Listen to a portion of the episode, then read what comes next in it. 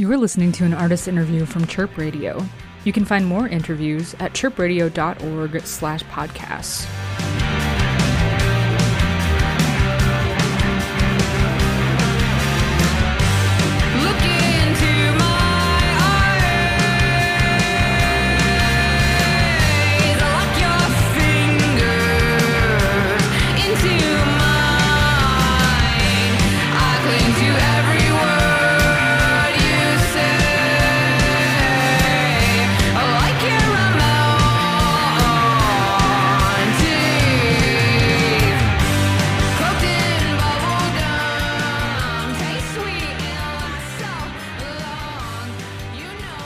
Hello and welcome. This is Marjorie, and you're listening to a Chirp Artist interview.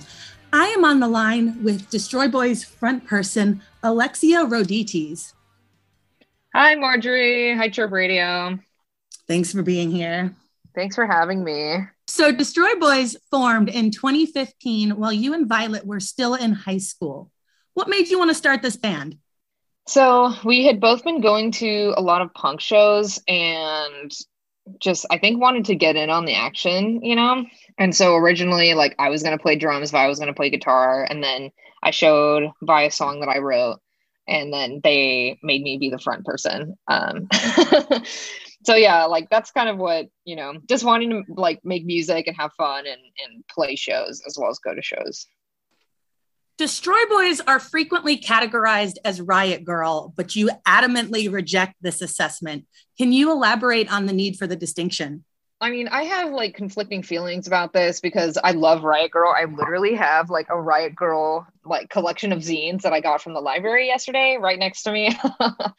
um, I love Riot Grrrl and I like super appreciate it. But I think that our sort of rejection of being associated with it is that every band that has women or females or whatever in it like gets categorized as Riot Grrrl even when they don't show share any characteristics with the actual music. You know, Riot Grrrl was pretty specifically a 90s movement a movement in the 90s with like this kind of specific sound that was like you know lots of kind of like yelling and and sort of talking which I get that we do sometimes it's just not the same like we have never claimed it and so it's kind of annoying that people put that onto us and I think it's literally just because we're not men like two full generations of music ago at this point. Like Riot Grrrl are in their 40s. There was that generation in the 30s, which is like the where I fall in the like female punk. And then there's like this whole extra generation. It's so weird that like 20, 25 years of music, and you're like, oh, just like one genre, huh? Okay. Mhm. Like labels and music are so interesting because I don't really like the fe- you know when things are labeled quote unquote fe- female fronted. I do look it up because you know I want to find that kind of music sometimes, but it's just Mhm. funny when it's like female fronted punk and it's like that doesn't tell you anything about how it's going to sound. Like it tells you it doesn't even tell you how the singer's going to sound.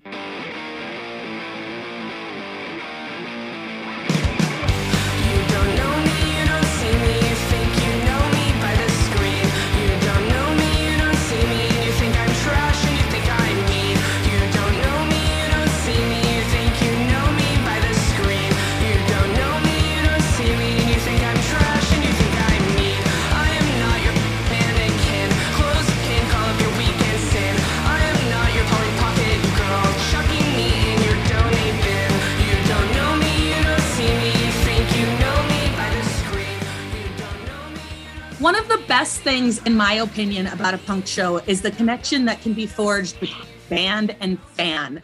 Do you have a favorite fan interaction that comes to mind? Yes, I do.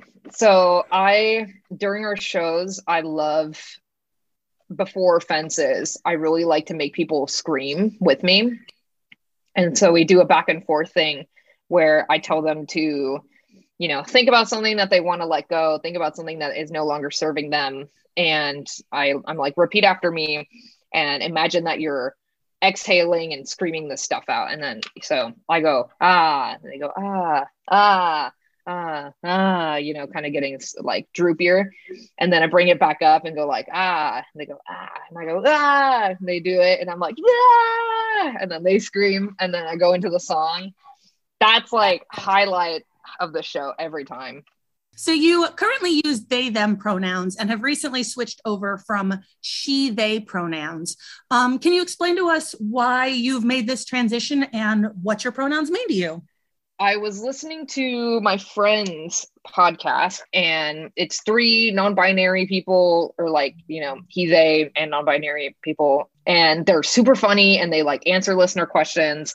And there was one where they were just, they kept saying the she pronoun because it had to do with something that they were talking about. And I was listening to it and I was like, I really don't connect with that pronoun anymore. I just don't, you know? It was just something that felt disconnected from me and using they them like whenever my friends would use it it gave me a little sense of it just made me happy you know? It just i was like oh uh, oh you see that? Like I, you know i notice when people use it and i don't know they them pronouns to me mean like gender nonconformity and not subscribing to a binary which are two things that i love about myself. And it really you know pronouns really kind of come down to it's kind of like an expression of my gender and it's like a public way to do that. It's nice to feel affirmed you know? They then reflects how i feel about myself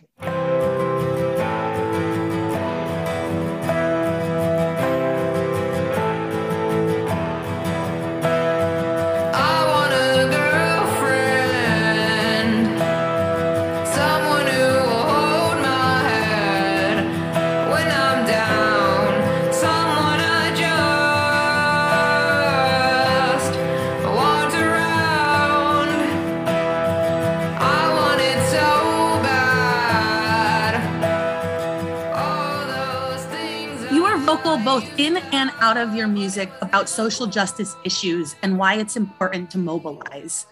I would love to hear about your journey through self described white guilt to being an abolitionist. so i've always been pretty like you know being queer and my dad like being an immigrant i've always and just different things in my life i've been pretty aware of social issues around me it really comes from i feel such a sense of like i don't understand why we're living in why we're not living the best life that we could all possibly be living. It doesn't make sense. Why you know i obviously i know why it's like systematic it's colonization it's systematic you know the criminal justice system and the prison what you know all these things. It doesn't make sense why people don't have homes to live in when there's empty houses everywhere. It doesn't make sense that people don't get fed when there's more than like there's enough food to go around for everybody like it literally doesn't make any sense right i struggled for a while because i it's kind of confusing when you're, you know, like I'm white, but my dad is not from the United States, does not speak like he's from the United States, you know, these kinds of things. And so I kind of struggled with this identity crisis for a while. I just kept seeing, I would just see stuff on online, like creators, and specifically this one woman, her name's Priscilla, I think Hakier, and she was talking about you know latinos will you know act like they're not white but like you're white like you know and it's you know not all you know it varies it varies. But for me that applies where it's like yeah like my dad's from here but i am a white person. Like look at me you know? Kind of having that realization and being like you know just simply do not experience racism and you know like that i was like what should i do instead of feeling weird like a white guilt i sat with it thought about it whatever I need to do something and use my voice because I can. Yeah, you know, like writing for what was a big for me and speaking on social media and stuff.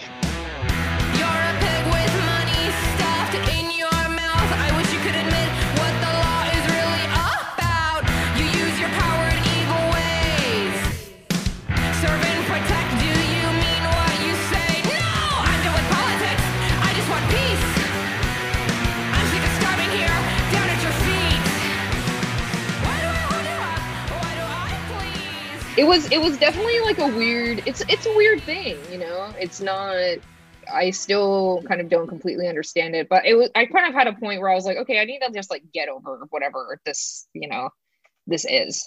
and acknowledge that like be secure in myself that I know who I am, that I don't need to say that I'm like quote unquote white passing. Like, because if you're quote unquote white passing, that means you're white. That's kind of like what the whole thing is, you know? It's like if you look white, then you are white. That's how race kind of works. It doesn't really doesn't give you any nuances about a person's identity. That's the whole that's the point of it is the categorization. So, reckoning with that, I was like, okay, I can use this power for good. Cool.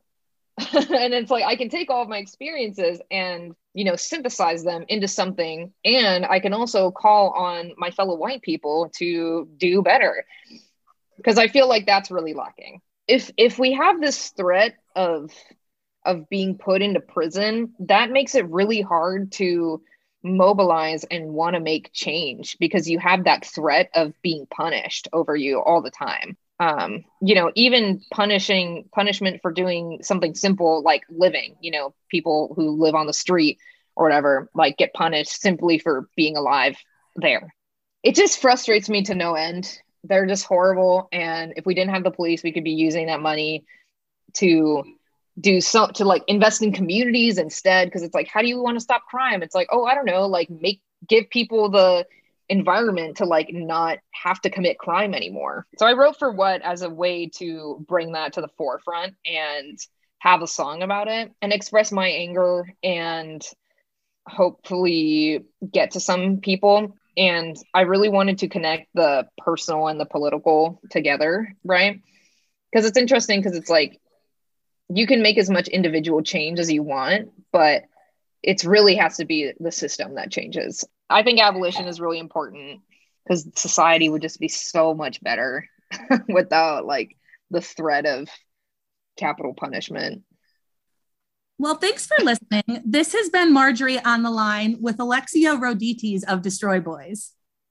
Thank you, Marjorie, for having me. I've I've had this was a great time.